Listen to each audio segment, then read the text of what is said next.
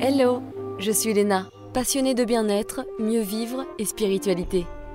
J'ai créé ce podcast pour faire connaître au plus grand nombre des méthodes alternatives pour aller mieux, que ce soit physiquement ou mentalement. Quels que soient vos problèmes, quelles que soient vos croyances, restons ouverts, restons curieux et testons. Bonjour à tous, aujourd'hui j'ai le plaisir d'interroger la Canadienne Marnie Wasserman, auteure mais aussi chef culinaire, nutritionniste holistique, co-animatrice d'un super podcast renommé de santé avec son mari, The Ultimate Health Podcast, que j'adore, et maintenant animatrice du Ultimate Baby Podcast. C'est une personne qui est à fond dans la santé holistique, du coup, j'en ai profité pour l'interroger sur sa grossesse, pour savoir comment ça s'était passé, et enquêter sur ce qu'elle avait fait pour que sa première grossesse à 38 ans se passe sans souci. Depuis notre interview, Marnie est d'ailleurs enceinte du deuxième, ça n'arrête pas. Bonne écoute Coucou Marnie, merci beaucoup d'être là. Hey, hi. Alors tu as eu un bébé l'année dernière à 38 ans et j'ai l'impression que ça a changé ta vie à la fois personnellement et professionnellement parce que tu as créé le podcast Ultimate Baby. Donc ça va être un épisode sur ta grossesse où tu vas pouvoir nous donner plein de conseils. Sounds good. D'abord, t'as pas eu de problème pour tomber enceinte, hein, ce qui est super, surtout à 38 ans. Est-ce que tu penses que c'est lié au fait que tous les deux, ton mari Jesse et toi, faisiez vraiment attention à votre santé de manière générale? For sure. Pour sûr. Enfin, c'est ce que j'aurais pensé, car nous avions tous les deux vécu de façon très saine depuis très longtemps. Et euh, même si nous savions que nous voulions avoir un enfant, un jour on a augmenté le côté sain encore plus. Donc, euh, je dirais que peut-être un an avant euh, qu'on essaye de nous vouloir essayer d'avoir un enfant, nous avons augmenté nos doses de suppléments nutritionnels. On a retiré certains éléments. On a fait notre possible pour que notre bon terrain soit encore meilleur. Donc je pense que ça a définitivement joué un rôle. Et euh, oui, c'est dur de penser à un truc en plus. Je peux dire qu'on a eu de la chance. On a eu beaucoup de chance. T'as pas eu de problème, toi, hein, pour tomber enceinte, ce qui est super, surtout à 38 ans. Est-ce que tu avais un peu peur de ne pas tomber enceinte?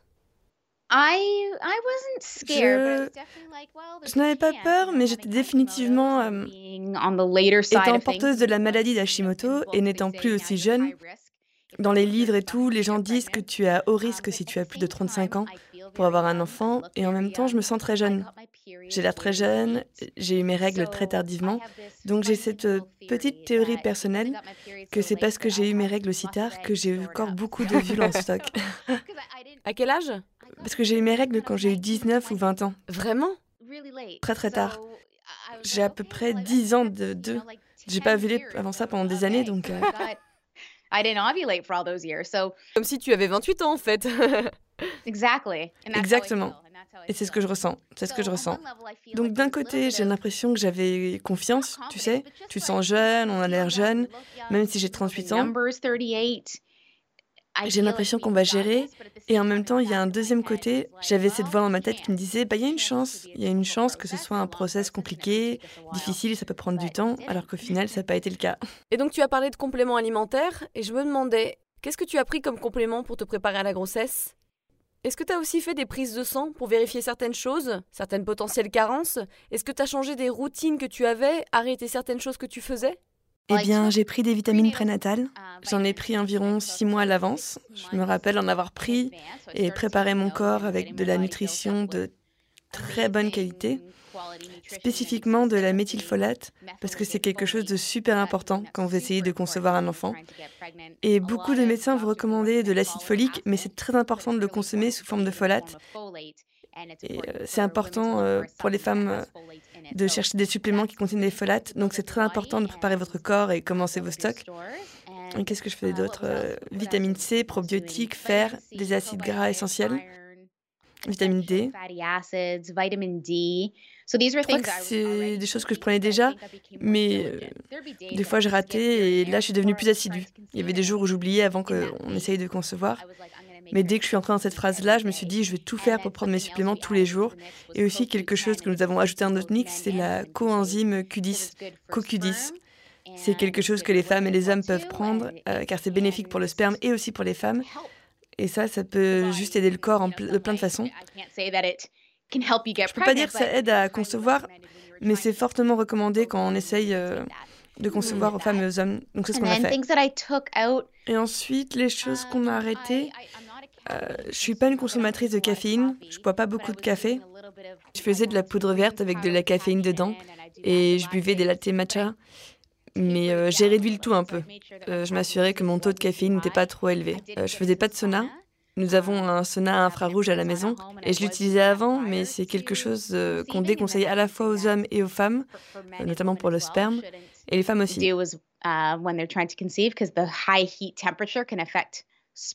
Et euh, je voulais rien faire qui était douteux, donc euh, j'ai arrêté le sauna, mais sinon, à part ça, euh, je crois que c'est tout. Um, j'ai continué à faire du sport, j'ai continué à manger mon régime sain habituel. Donc rien n'a vraiment changé à ce niveau-là. On vivait déjà de façon assez non toxique. Tous les produits dans notre maison sont propres. Et on fait ça depuis des années, donc il n'y a rien à changer à ce niveau-là pour nous, mais euh, c'est quelque chose que je recommanderais euh, pour sûr aux femmes qui essaient de concevoir et qui rencontrent des difficultés. Bah, jetez un coup d'œil à vos shampoings, vos détergents, vos crèmes, tout. Et regardez ce qu'il y a chez vous, car il pourrait y avoir un coupable là-dedans. Tu as parlé d'acide folique, hein, ce qui est extrêmement important chez les femmes enceintes, mais il peut des fois être mal absorbé, donc il faut faire attention, hein, c'est ça? Pas sous forme d'acide folique, car c'est plus synthétique. Hmm. Euh, vous voulez du folate. Donc ça, c'est une forme qui est mieux pour que le corps l'absorbe mieux. Et vous pouvez l'obtenir via la nourriture, genre certains légumes verts à feuilles. Mais euh, s'il y a des produits qui ont des formes de folate dedans, c'est plus facile pour le corps à absorber. L'acide folique est plus difficile à absorber pour le corps, donc, euh, enfin, c'est un peu plus nuancé que ça, mais c'est très important car euh, c'est pas assez mentionné et la médecine conventionnelle va juste dire euh, prenez votre acide folique et euh, ça ne peut pas faire nécessairement du mal, mais ça peut ne pas protéger autant la femme que cela pourrait et n'aiderait pas le bébé autant qu'il pourrait. Donc c'est là où le folate est important. Et alors qu'en est-il de Jessie? Parce qu'on parle toujours des femmes, mais les hommes ils ont aussi leur part du gâteau à faire. Donc tous les deux vous avez arrêté le sauna. Et qu'est-ce qu'il a fait pour la qualité de son sperme? Oh, euh, donc il. Donc il a continué son mode de vie sain aussi. Il a pris le CoQ10. Donc le CoQ10 est très bon pour la qualité du sperme et la fertilité et la mobilité. Et aussi pour le nombre, je crois que ça peut aider. Um, euh, il a limité son taux de caféine. Qu'est-ce qu'il a fait d'autre? euh, il a pris ses suppléments, beaucoup bien similaires aux miens. Il a ajusté ses doses de ça et mangé de façon très saine. Comme toi, en fait.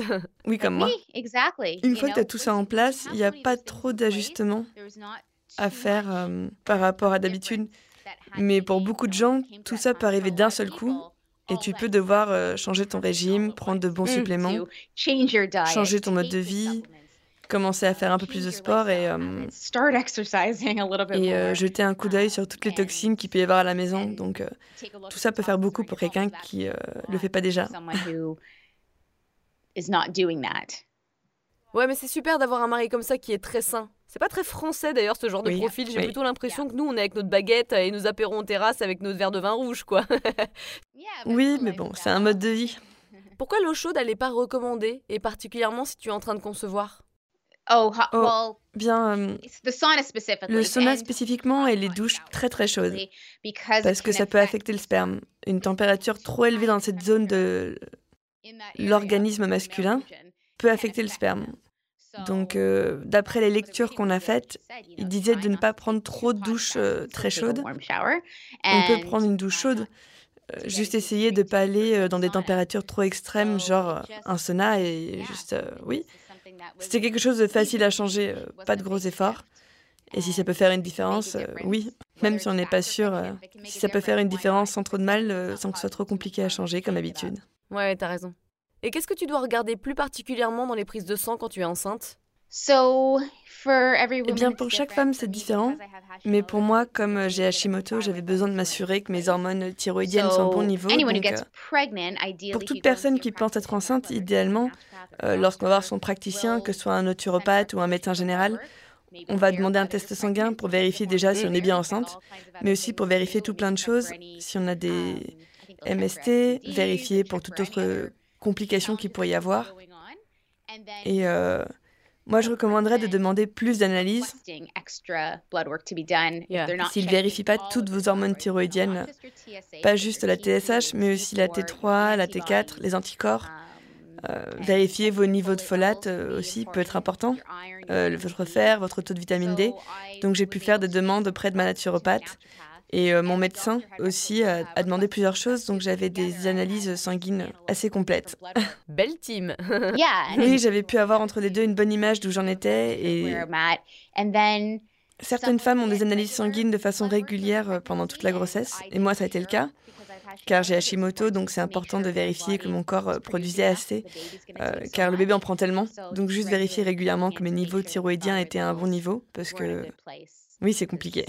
Et je pense qu'il y a beaucoup de nouvelles mamans qui ont des problèmes avec leur santé parce qu'elles n'ont pas vérifié l'état de leur thyroïde au préalable et ni de leur santé en général. Donc c'est super si on peut d'éviter de se retrouver dans cette situation en faisant des prises de sang et en se complémentant si on en a besoin. Mais oui, hmm. pour sûr. Et je me demandais, tu prends aussi du collagène et de la gélatine. Est-ce que tu peux nous dire leurs différences et à quoi ils servent tous les deux? Oui, donc euh, le collagène, c'est beaucoup plus accessible et plus facile euh, pour la consommation par le part des gens. La gélatine est juste... Euh, bah, c'est plus concentré. C'est similaire à ce que tu obtiens avec de la gelée. C'est une forme assez euh, dense d'acide aminé. C'est super pour le corps. Donc j'aime bien faire pas mal de choses comme des bonbons avec de la gélatine. Et le collagène, tu peux l'ajouter à tes thés, tu peux l'ajouter dans tes smoothies, dans tes recettes. Ça se dissout très facilement. Et ce que ça fait pour ton corps, c'est que c'est très bon pour l'élasticité de ta peau, pour les articulations, ça aide contre les inflammations, ça peut euh, aider tout ce qui est santé intestinale. Et ton corps euh, en produit en certaines quantités, mais euh, si on en consomme de façon interne de sources bovines. Il existe des collagènes d'origine marine, extraits de poisson, et même du collagène de poulet. Donc il y a plusieurs entreprises qui en proposent différentes sources animales sous forme de poudre. Et ça peut être un supplément très bénéfique à prendre pendant sa grossesse.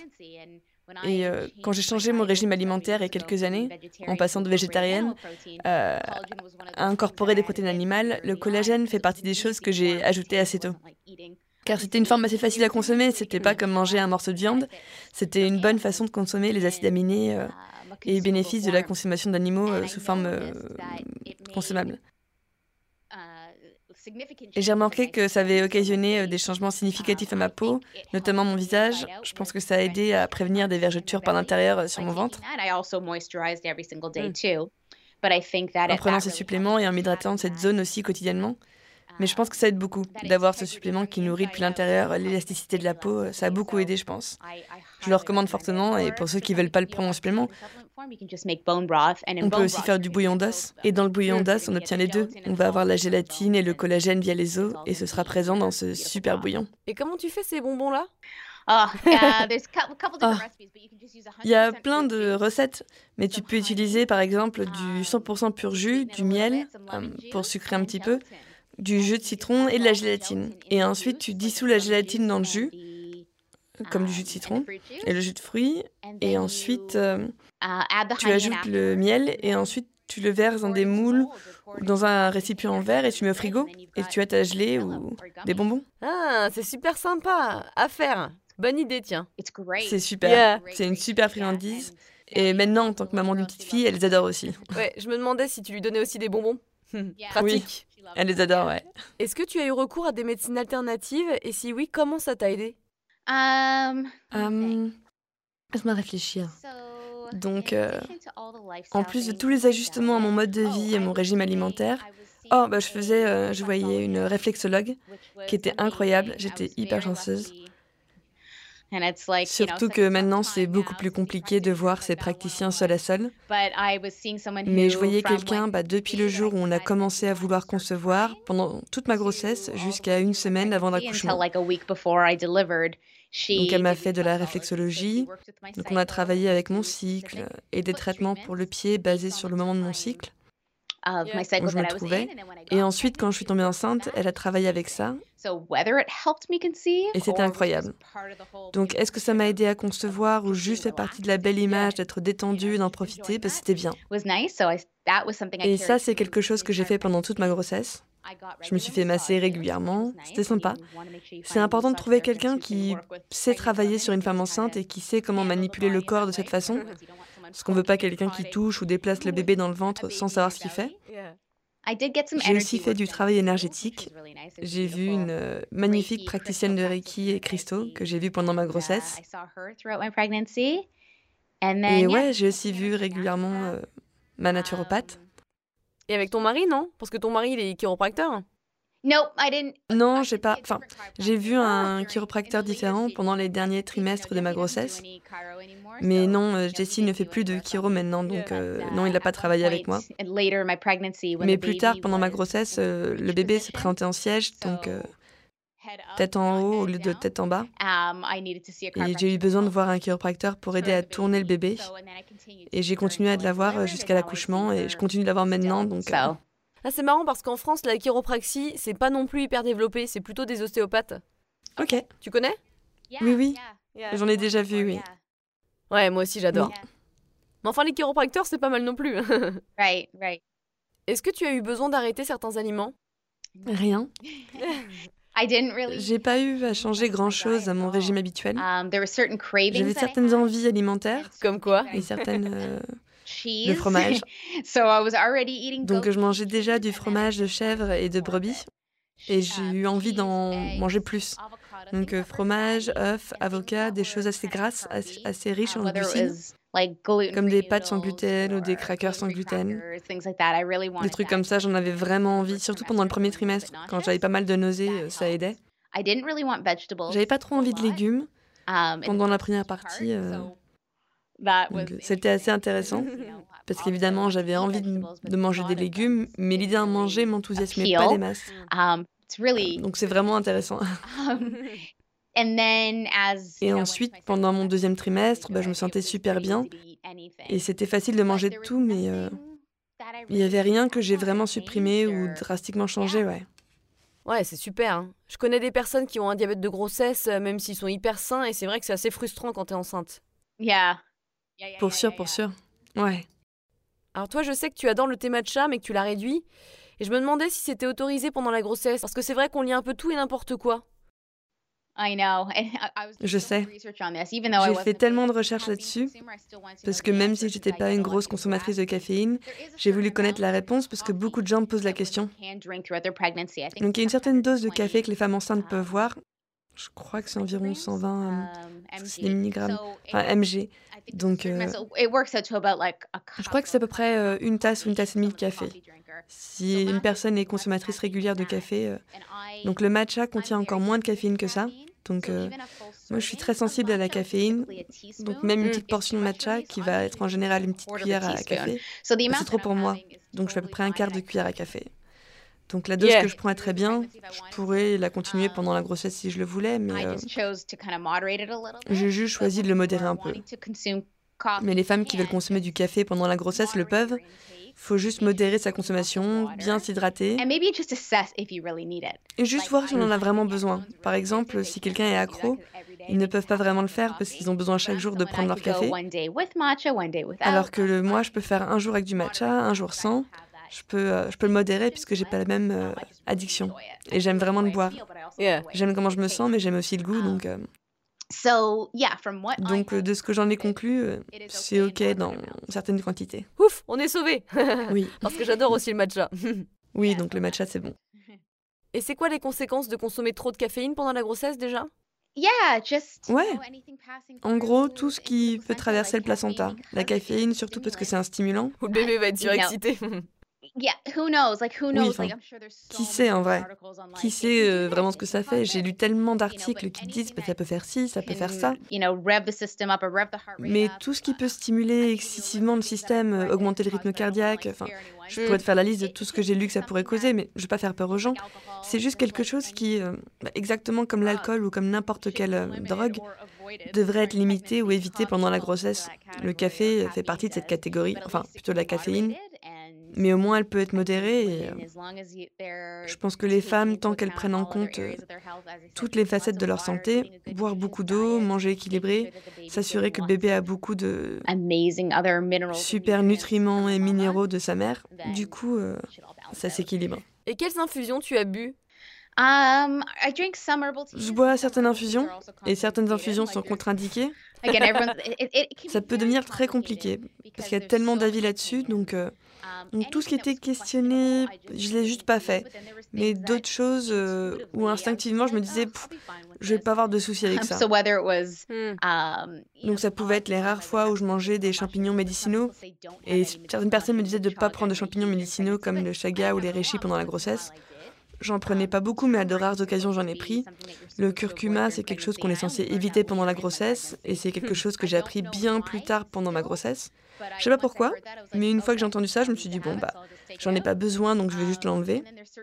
Et ensuite, il y a certains thés, certains types de thé et différents livres qui vont lister ceux à éviter pendant la grossesse.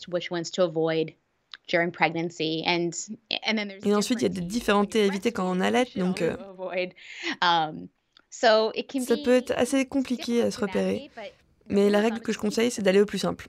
Vraiment garder les choses simples, donc euh, choisir un petit nombre de tisanes, genre tisane de feuilles de framboisier ou tisane de menthe poivrée. Um, la tisane d'ortie, c'est très très bon. La camomille, il y a pas mal de tisanes qui sont très bien. Et on peut boire celle-ci pendant euh, toute la grossesse et juste garder les choses simples. Yeah. Toi, tu étais végétarienne avant, hein, c'est ça? J'étais végétarienne, c'était 5 ans, peut-être 4, je m'en souviens même plus. Mais j'étais végétarienne euh, pendant presque 10 ans, donc... Euh. Et tu dis que ça n'a pas marché pour toi, c'est ça? Oui, ça fonctionnait très bien au début. Je me sentais super bien et ça correspondait très bien à toutes mes valeurs et croyances que j'avais à l'époque. Puis j'ai commencé à plus me sentir aussi bien, j'ai commencé à réévaluer certains aspects de ma santé et la naturopathe que je voyais à l'époque n'arrêtait pas de me dire peut-être regarde ton régime alimentaire, peut-être commence à envisager d'ajouter des protéines animales. J'étais genre hors de question, je vais pas faire ça. J'avais complètement arrêté les protéines animales, j'avais écrit un livre La nourriture à base de plantes pour les nuls. J'enseignais des cours de cuisine végétarienne à Toronto. C'était mon monde et j'étais en mode c'est pas le régime, c'est autre chose quoi. Et puis, bah, ça a juste pris du temps pour que je l'accepte. Et ensuite, mon corps a commencé à réclamer de la protéine animale. Donc j'ai recommencé à manger des œufs d'abord, puis du poisson, puis du poulet. Puis après 2-3 ans, je mangeais de la protéine animale. Et puis en en apprenant plus sur la maladie d'Hashimoto et sur ma santé, j'ai commencé à comprendre que le régime végétarien marchait plus pour moi. Et peut-être qu'un régime paléo serait mieux. Et ça m'a rassuré comme quoi j'étais sur le bon chemin. Et puis j'ai juste commencé à me sentir mieux. Et ensuite, j'ai commencé à aimer le goût des protéines animales. Et je me suis dit, OK, j'en ai besoin. J'aime ça maintenant. Donc c'est plus seulement un supplément pour ma nutrition. Maintenant, c'est agréable à manger. Donc euh, voilà comment j'en suis arrivée là? Bah, ça a dû être dur, n'empêche, avec les convictions que tu avais. Oui, c'était dur. Oui, c'était difficile. C'est pour ça que ça a pris du temps. Ça a pris plusieurs années. Donc euh, bon. Maintenant, j'y suis arrivée et maintenant, je suis la première à dire que je crois sincèrement que manger de la protéine animale peut aider à vivre une grossesse saine. Ça ne veut pas dire que les personnes véganes ou végétariennes ne peuvent pas le faire, mais c'est plus difficile d'avoir les nutriments dont on a besoin. Mais je pense vraiment que les protéines et graisses animales sont euh, vitales pour le corps. Oui, d'ailleurs, si certains de mes auditeurs sont végétariens ou végétaliens, qu'est-ce que tu pourrais leur recommander pour qu'ils restent en bonne santé pendant la grossesse? Um, et ben, en plus des vitamines prénatales, euh, je, dirais de, je dirais définitivement de travailler avec un praticien qui pourrait vous guider et vérifier que vous avez tous les apports nutritionnels nécessaires. Quelqu'un qui est végétarien n'aura pas les mêmes difficultés, parce que s'ils mangent du fromage ou des œufs, ils peuvent quand même, ou, même parfois du poisson pour les pescétariens. Ça devrait être bon, mais si vous êtes vegan, il faut vraiment, vraiment travailler dur pour avoir un bon niveau de B12, un bon niveau de fer, et les compléments alimentaires euh, vont aider, mais mais ne seront peut-être pas suffisants. Donc il faut vraiment faire super super attention. On ne pourra pas juste manger des glucides toute la journée et espérer combler le manque plus tard, c'est dur. Parce que parfois certaines nourritures nous dégoûtent, et on a des nausées, euh, et quelques jours on laisse tomber quoi qu'il arrive, et euh, même lorsqu'on retrouve l'appétit, si vous êtes vegan, je vous encourage fortement à trouver des livres ou des ressources ou des outils en ligne, peu importe ce que c'est, pour vous aider à atteindre les bons niveaux nutritionnels pour que votre bébé puisse avoir euh, le meilleur. Voir un naturopathe ou un spécialiste, ça peut vraiment être utile. Oui, oui. Est-ce que tu as eu des symptômes pendant ton premier semestre? Parce que tu as dit que tu étais nauséeuse. Comment tu as géré ça? Oui. Um, um, j'ai eu la chance que ce soit pas trop méchant. Certaines femmes passent euh, toute leur grossesse à vomir toute la journée. Moi, c'était juste un petit sorte de manque d'envie de nourriture, euh, ce sentiment d'absence d'envie pendant la journée, souvent vers la fin de la journée. Donc, euh, il y a des choses que tu peux porter sur le poignet, c'est des C-bands. qui sont des, euh, des points d'acupuncture. Donc, j'espère que c'est trouvable en ligne près de chez vous. Ouais, on a Amazon aussi. Oui, sur Amazon avec des petits points de pression. Donc je vais porter cela, il s'appelle C-band. C'est parce que les gens qui sont cissés, comme en Mm. français le mal de mer ou le mal de voiture, ça marche aussi pour la grossesse. ça m- Du gingembre, beaucoup d'infusions au gingembre, des comprimés de gingembre ou des bonbons au gingembre, ça m'a beaucoup aidé. La vitamine B6 peut être prise en plus des vitamines prénataux. Ça aide avec la nausée. Um, what else? Quoi I d'autre? found Euh, that J'ai trouvé que manger des agrumes et des fruits froids, ça aidait. Quelque chose à voir avec le froid et le mouillé euh, était assez bénéfique et beaucoup, beaucoup d'eau. ouais, super. Oui, J'adore la tisane de gingembre, même si je suis pas enceinte. Yeah, oui, oui, yeah, so tellement good. bon. Pour soutenir Horizon Podcast et vous permettre de continuer à l'écouter sans publicité, n'hésitez pas à réaliser un don libre sur tipeee.fr, T-I-P-E-E-E, E donc 3 E, en y tapant Horizon Podcast ou en cliquant sur le lien de mon profil Instagram. Merci et gros poutou Et tu as dit que les légumes ne t'attiraient pas du tout lors de ton premier semestre, ce qui a pas dû être facile pour toi parce que tu es très dans la santé, dans une hygiène de vie assez saine. Comment tu as géré ça? Est-ce que tu as juste accepté ça ou tu as trouvé des moyens d'assimiler les vitamines et minéraux différemment?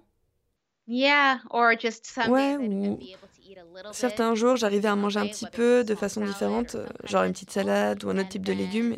Et euh, ensuite, j'étais confiante que j'étais en bonne santé et que j'avais bien stocké les bons apports pendant les années précédentes et que j'avais suffisamment de bonnes choses en moi. Et qu'entre mes vitamines prénatales et tout le reste, j'étais bien, mais c'était seulement... euh, En y repensant, c'était seulement 3 ou 4 semaines, donc à peu près un mois. j'en avais plus ou moins envie. Puis c'est revenu et j'étais bien, mais c'était hyper dur de voir des salades, euh, champignons, asperges. C'était juste, j'en avais vraiment pas envie, quoi. Ouais, c'est marrant. Comment on peut gérer nos fringales? Parce que c'est pas parce que tu es enceinte qu'il faut manger pour deux ou pour trois. So I always Donc euh, je dis toujours, ce que je répète souvent dans mon podcast, c'est que tu nourris deux personnes, tu ne manges pas pour deux. Ça veut pas dire qu'il faut doubler la quantité de nourriture, ça veut dire qu'il faut vraiment surveiller ce que tu manges et la qualité de ce que tu manges. Donc euh, même, euh, encore une fois, je peux pas parler au nom de toutes les femmes enceintes parce que tout le monde a des envies de toutes sortes, mais, mais je pense vraiment qu'on peut trouver des versions plus saines, d'alternatives à tout ce qu'on peut euh, avoir envie de manger. Et que ce soit un hamburger, de la glace, peu importe ce que c'est, on peut trouver une version plus saine. Mais si on a besoin de choisir la version moins saine, eh ben, allez-y, profitez-en. Mais essayez de pas le faire tous les jours. et ensuite, euh, personnellement, j'avais pas spécialement faim pendant ma grossesse. Je connais des femmes qui le sont ou juste des femmes qui se disent euh, je vais manger plus euh, simplement parce que je suis enceinte et qui n'ont pas particulièrement euh, faim, mais vont juste profiter pour en manger plus. Mais j'ai pas pris tellement de poids en dehors du poids du bébé parce que j'étais pas, j'avais pas particulièrement faim. Et souvent, quand le ventre s'arrondit, de plus en plus, on perd de l'appétit parce qu'on n'a plus vraiment de place pour digérer et manger toute cette nourriture. Donc, je pense que c'est très important de, en premier lieu, écouter son corps et ses besoins. Mais si on a des envies particulières, c'est peut-être surtout le corps qui communique un besoin. Donc, euh, encore une fois, essayer de trouver l'alternative saine à cette envie. Cuisinez-la, achetez-la, commandez-la, peu importe. Et ensuite, euh, tu sais, vois comment tu te sens après. Est-ce que tu as besoin de plus? Est-ce que la quantité que tu viens de manger te suffit? Hmm. Est-ce que tu as eu des brûlures d'estomac? Non, j'en ai didn't. pas eu. Ah, t'as du pot. Oui, yeah, euh, I didn't. Non, non, j'en ai pas eu. Juste la nausée donc. Just Juste des nausées, de la Yeah. Fatigué, définitivement fatigué. hum. Um, what else? Quoi Um, hum? c'est tout, je crois. hein. Vénarde. And, and, Et essoufflé. Je m'essoufflais souvent. Quite a bit, you know, especially Surtout euh, early on, au but début, mais the surtout à partir du moment où le bébé allait de plus en plus haut dans mon corps, en diminuant des capacités pulmonaires. C'était tellement dur de parler, et tellement dur de... Quand Jessie et moi, on faisait des interviews ou quand j'étais sur des plateaux télé, je m'essoufflais euh, et je devais m'arrêter, respirer. euh, et à la fin de la journée, j'ai l'impression qu'il fallait que j'enlève mon soutif euh, car ça faisait trop de pression sur mes côtes et ça, c'est définitivement quelque chose qui m'affectait. Alors d'habitude, tu es une personne très active. Est-ce que ça a été dur d'accepter le fait Ouais. que tu ne pourrais pas faire ce que tu fais d'habitude, à savoir tes entraînements, tes différentes activités? Est-ce que finalement, on n'en reviendrait pas Hmm. encore une fois à réussir à écouter son corps, son intuition et à s'adapter en fonction des différentes phases de la grossesse? Oui, absolument. Et euh, heureusement, il y a beaucoup de programmes prénataux que tu peux suivre. J'en ai fait quelques-uns qui fonctionnaient bien pour mon sport, qui correspondaient à mon stade de grossesse, que ce soit par semaine ou trimestre. Et ensuite, bah, j'ai suivi ça, puis j'ai fait beaucoup de marches. Mais j'ai pas du tout fait le même niveau d'intensité euh, Enfin, je sais que beaucoup de femmes courent ou font du bootcamp ou font je sais pas quoi comme cours pendant toute leur grossesse. Mais moi, j'avais pas l'énergie et puis psychologiquement, j'étais en mode j'ai pas du tout envie de faire ça. Mon corps et mon ventre sautaient partout. Donc je suis allée très tranquille. Mais j'ai quand même essayé de faire bouger mon corps car c'est très important, surtout quand on se prépare pour l'accouchement. Oui, tu ne voulais pas ajouter plus de stress à ton corps avec le sport. Exactement. Ouais, ouais, je vois. Donc tu étais très préparée à ta grossesse, tu en étais pleinement consciente, en maîtrise, tu as dû lire beaucoup de livres. Est-ce qu'il y a des choses que tu as expérimentées qui étaient des surprises pour toi? Bien ou pas bien, ou bien et pas bien. Oui, bah, j'avais déjà le bébé en siège à un certain point. Donc Sora, elle était dans une position où elle... Euh, alors c'était un siège franc, donc, euh, c'est une version euh, très intéressante parce que c'est pas juste sa tête qui est vers le haut. Je crois que c'est les jambes hautes et la tête haute. C'est très, très genre plié comme ça. Donc, euh, c'était un peu stressant parce que c'était vers 30, 32 ou 33 semaines. Donc, je m'approchais beaucoup de la date et ça m'angoissait un peu parce que ça voulait dire que j'aurais pas pu avoir mon accouchement naturel tel que je le voulais.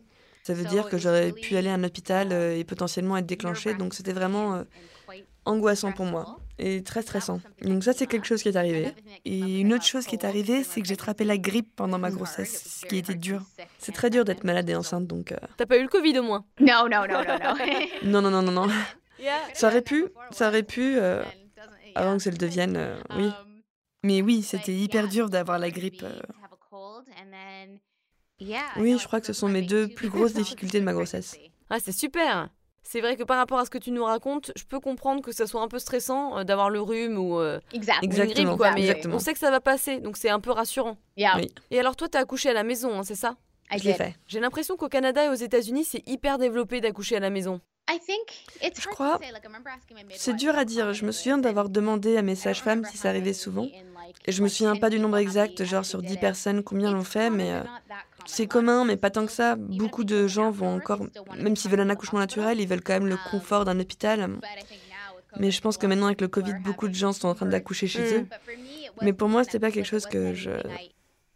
C'était. Euh, ça allait arriver comme ça. Je me suis même pas posé de questions. J'étais genre, évidemment, que je vais avoir un accouchement à domicile. Il n'était même pas question d'accoucher à l'hôpital, à moins que, évidemment, je n'y sois obligée. Et donc. Euh, et t'avais pas peur de le faire à la maison? Non. Non, J'avais plus peur d'aller à l'hôpital. ouais, je peux complètement le comprendre. Oui, j'ai juste. Euh, j'ai jamais été hospitalisée, j'ai jamais. Euh, j'ai. Euh, je suis juste pas à l'aise dans cet environnement et. je voulais pas qu'on me pousse à subir certaines interventions que je voulais pas. Je voulais seulement le confort de mon foyer, le confort de mon équipe de naissance. Et, euh,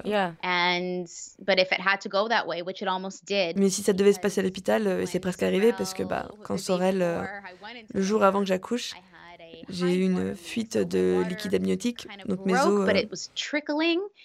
j'ai en quelque sorte perdu les os, mais pas complètement. C'est une sorte d'écoulement fin et lent. Donc les sages-femmes étaient un peu inquiètes parce que je commençais pas le travail assez vite et j'aurais pu être déclenchée. Et... C'était 24 heures très stressantes car j'ai dû trouver des moyens pour déclencher des contractions de façon naturelle, sinon j'aurais dû aller à l'hôpital. Donc euh, j'avais mon sac d'hôpital de prêt, mon accouchement domicile prêt à la maison. Et j'étais partout parce que ah, j'ai tout prévu et ce que je voulais. Et voilà, juste avant jour J, il y a une chance que j'aille à l'hôpital. Mais bon, heureusement, tout s'est fini comme je l'espérais. J'ai eu mes contractions naturellement et euh, j'ai mon accouchement à domicile. Et comment elles se sont déclenchées naturellement? Ah, j'ai tout tenté ce jour-là. J'ai fait oula, oh les huiles essentielles, au ballon de yoga, utiliser une machine TENS, faire venir ma doula pour qu'elle me fasse des points de pression d'acupuncture. Et puis le dernier truc que j'ai fait à la fin de la journée, quand vraiment les sages-femmes étaient en mode bon, on peut aller à l'hôpital maintenant ou on peut attendre jusqu'à 8 h du matin euh, demain. Et j'étais genre, bah, je veux attendre 8 h demain matin. Et cette nuit-là, bah, j'ai pris de l'huile de ricin et je l'ai bu. Et ce que je, faut que je prévienne. Ne faites surtout pas ça comme ça, à moins que vous ne soyez suivi par quelqu'un qui vous le recommande, parce que ça peut être très intense et ça peut causer d'énormes contractions, ça peut causer des diarrhées et ça peut aussi stresser le bébé. Donc, euh, Vous voulez pas le faire à moins d'être euh, absolument confiante que c'est ce que vous voulez faire. Et pour moi, c'était euh, aller à l'hôpital, ça craint. Boire de l'huile de castor, ça craint. Mais je bois l'huile de castor. Donc je l'ai bu et ensuite, dans la nuit même, je me suis réveillée. Et j'avais besoin d'aller aux toilettes, car ton corps a besoin d'aller aux toilettes. Et ensuite, les contractions ont commencé à peu près une heure euh, après. C'était euh, intense, mais... Euh... Ouais, ça a marché. Ouais. On en a un peu parlé, mais peut-être qu'il y a autre chose. Tu peux me dire ce qui a été euh, le plus difficile dans ce que tu as vécu en tant que femme enceinte? Enfin, ce qui me vient à l'esprit, parce que j'ai vraiment, vraiment adoré être enceinte, j'ai eu une super grossesse, j'ai eu beaucoup de chance. J'ai vraiment aimé, j'ai apprécié voir mon, mon corps s'agrandir. C'est pas le cas pour tout le monde, j'ai trouvé ça fascinant. Mais j'ai toujours voulu être enceinte et voilà que je l'étais. Et dans cet instant, mes symptômes étaient heureusement assez bons sur l'ensemble. Non, je pense seulement les petites choses qui sont apparues et ont un peu agité la grossesse. Donc la plus difficile était euh, est-ce que je suis obligée d'aller à l'hôpital Et comment on va tourner ce bébé euh, Oui. Ouais, je peux comprendre. Moi, j'ai 33 ans, bientôt 34, et j'ai toujours pas d'enfant, et je pense pas dans les années qui arrivent. Je sais que toi, tu as toujours voulu avoir un bébé, que tu en avais parlé avec ton mari Jessie, mais si je peux te demander, pourquoi tu as fait un bébé à 38 ans, et qu'est-ce que ça fait d'être maman à presque 40 ans? Yeah, great question. oui, super question. Donc, euh, la vie est partie dans une direction intéressante depuis les dix dernières années. Um, J'étais mariée avant Jessie. Euh, puis après, on s'est séparés. Je crois, j'essaie de me souvenir du temps exact. Je crois que quand j'avais 32 ou 33. Donc, euh, quand ce mariage et cette possibilité euh, d'avoir des enfants avec lui, parce que je pensais que j'aurais des enfants euh, au début de ma trentaine. Et puis ensuite, dans une nouvelle relation, bah, ça prend du temps, ça prend du temps à se développer et, et trouver vers quoi tend cette nouvelle vie commune. On était tous les deux à fond dans nos carrières au départ. Lui vivait à Windsor, moi je vivais à Toronto. Donc on était en deux villes différentes, environ 4 heures de distance. Puis finalement, on a fini par vivre ensemble dans la même ville et, euh, et il fallait savoir si on voulait continuer nos boulots respectifs ou si nous voulions nous lancer à fond dans notre podcast ensemble, le podcast Ultimate Health, la santé ultime. Et ensuite, est-ce qu'on veut changer de ville?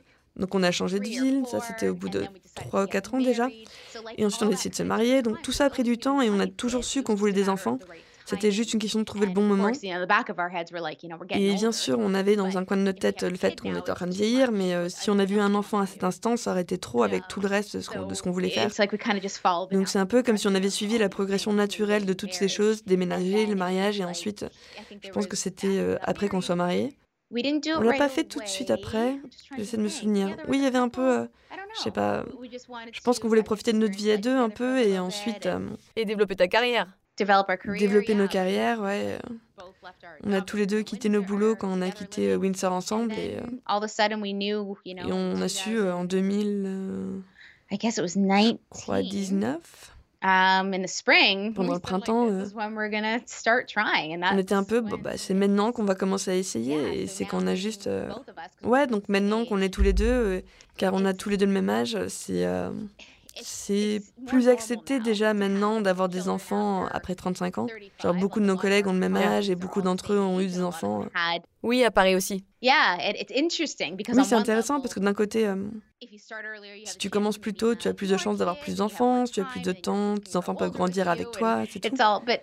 Tu sais, puis euh, il y a le nouvel âge. Euh, notre génération, je sais même plus quelle génération on est à notre âge, peu importe. C'est la nouvelle vague de vie euh, où les gens ont des enfants de plus en plus tard. Euh, c'est pas bon ou mauvais, mais on a l'impression que c'est mieux accepté par la société qu'avant. Par exemple, un de nos couples de meilleurs amis qui ont à peu près le même âge que nous, donc euh, tout avait l'air d'être bien, on se trouvait, on se sentait très jeune, jeune dans nos têtes. On se sentait pleinement capable de, tu sais, gérer ça. Et on travaille tous les deux depuis la maison, donc ouais. C'est tout s'est finalement déroulé au bon moment pour nous de façon naturelle. Oui. Donc tu n'avais pas peur d'être trop vieille pour être maman? Non. Non. Finalement, l'âge n'est pas forcément une très bonne référence parce que quand tu es en très bonne santé ou que tu es toujours euh, ou que tu es super heureux, l'âge il a pas trop d'importance en fait. Right. Oui. Oui, c'est clair pour sûr.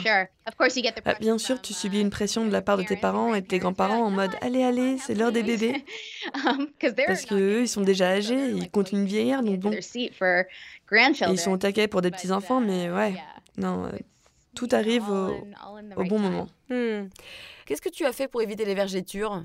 Oui, donc euh, j'ai parlé plutôt du collagène, donc euh, je pense que ça c'est définitivement quelque chose à prendre pour l'intérieur. À 100%, les femmes devraient le prendre. Et pour l'extérieur, bah, j'utilise du karité. Ah, du beurre de karité, du beurre de cacao, un mélange qu'un de mes amis euh, fabrique de façon locale.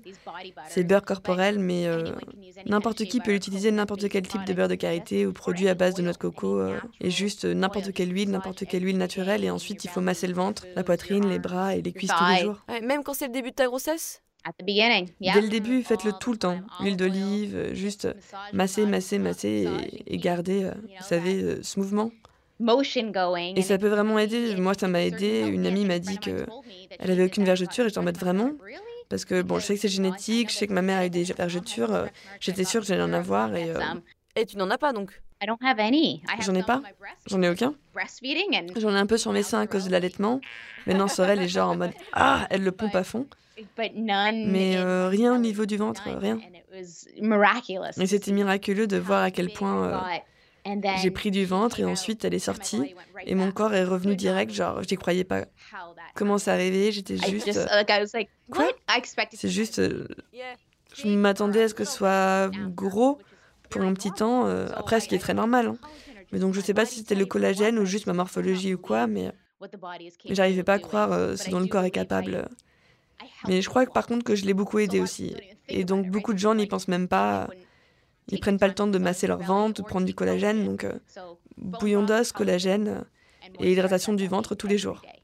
Ouais, donc c'est pas vraiment que mettre de la crème tous les jours, mais c'est aussi faire des massages sur ces zones, quoi. Oui, ok. Oui, exactement. Mmh, la petite subtilité qui fait la différence. Je savais pas que tu devais faire attention à bien masser en plus. T'as tout compris. Oui, les deux. Oui, les deux ensemble, tu sais. Il y a ce que tu consommes et qui fait son effet depuis l'intérieur. Et la crème qui a, tu sais, les propriétés qu'elle contient naturellement. Le beurre de karité et l'huile de coco étant très apaisant et hydratant pour la peau, ça va l'aider en son ensemble. Alors toi, t'étais du genre à beaucoup bosser, hein. t'avais l'air d'être très occupée avec ton travail. Est-ce que ça a changé en devenant maman? Um, bah, j'ai fait un peu une pause après la grossesse euh, et je faisais le podcast avec Jessie, le Ultimate Health Podcast. C'était un peu mon travail à temps plein de l'époque et je savais qu'arrivant vers la fin de la grossesse, j'allais prendre un peu de distance là-dessus même après. Puis après avoir eu Sorel, j'ai pris beaucoup de distance et j'ai commencé à changer un peu mon regard là-dessus. Est-ce que je veux vraiment faire ça? Qu'est-ce que je veux vraiment faire? Est-ce que je veux juste être une mère et me focaliser là-dessus? Et dès qu'on sens créatif s'est réveillé, je me suis dit, bah, j'aime bien faire du podcast en fait, j'aime bien la maternité, donc euh, pourquoi pas commencer mon propre podcast que j'appellerais mon Ultimate Baby Podcast, le podcast ultime du bébé. Donc j'ai un peu bougé les choses car je n'étais pas, j'avais pas le même niveau de passion de Jessie par rapport aux conversations qu'il avait, ni le temps de me préparer, lire tous les livres et faire tout le boulot. Et bien sûr, s'occuper d'un bébé, enfin, c'est un, énorme, énorme travail de son côté. c'est un vrai boulot. Ça l'est, ça l'est, c'est un boulot à temps plein. Mais euh, je voulais faire. Euh, je voulais être capable de faire autre chose créativement et je peux faire mon podcast maintenant de façon plus posée, séparée. C'est une entreprise séparée, un truc que je peux faire, ouais. Ça, ça génère un peu d'argent, mais le Ultimate Health Podcast est notre source principale de revenus. Euh. Mais c'est quelque chose que je peux faire, faire entendre ma voix, avoir des conversations. Parce qu'il y a un des plus gros trucs que j'ai réalisé, c'est que quand je suis tombée enceinte, il n'y avait pas de podcast qui correspondait à ce que je recherchais. En termes de santé naturelle, grossesse naturelle. Um, j'avais beaucoup de questions ou d'histoires que j'aurais voulu entendre, avoir plus d'informations. Et il n'y en avait pas. Mais il y avait plein de podcasts différents et je pouvais choisir des petits bouts d'un peu tous. Mais il doit y avoir un terrain pour moi d'exister euh, et je peux partager mes propres expériences. Je suis pas du tout experte, mais j'ai mes propres expériences que je peux partager. Et je peux aussi faire venir des gens pour parler de bébé, grossesse, et allaitement, euh, élever les enfants, et, voir comment ça parle à mon public. Et ça a l'air de plutôt bien marcher, donc... Euh, c'est super d'avoir la capacité de faire ça, tu vois. C'est une belle opportunité. ouais, c'est sympa.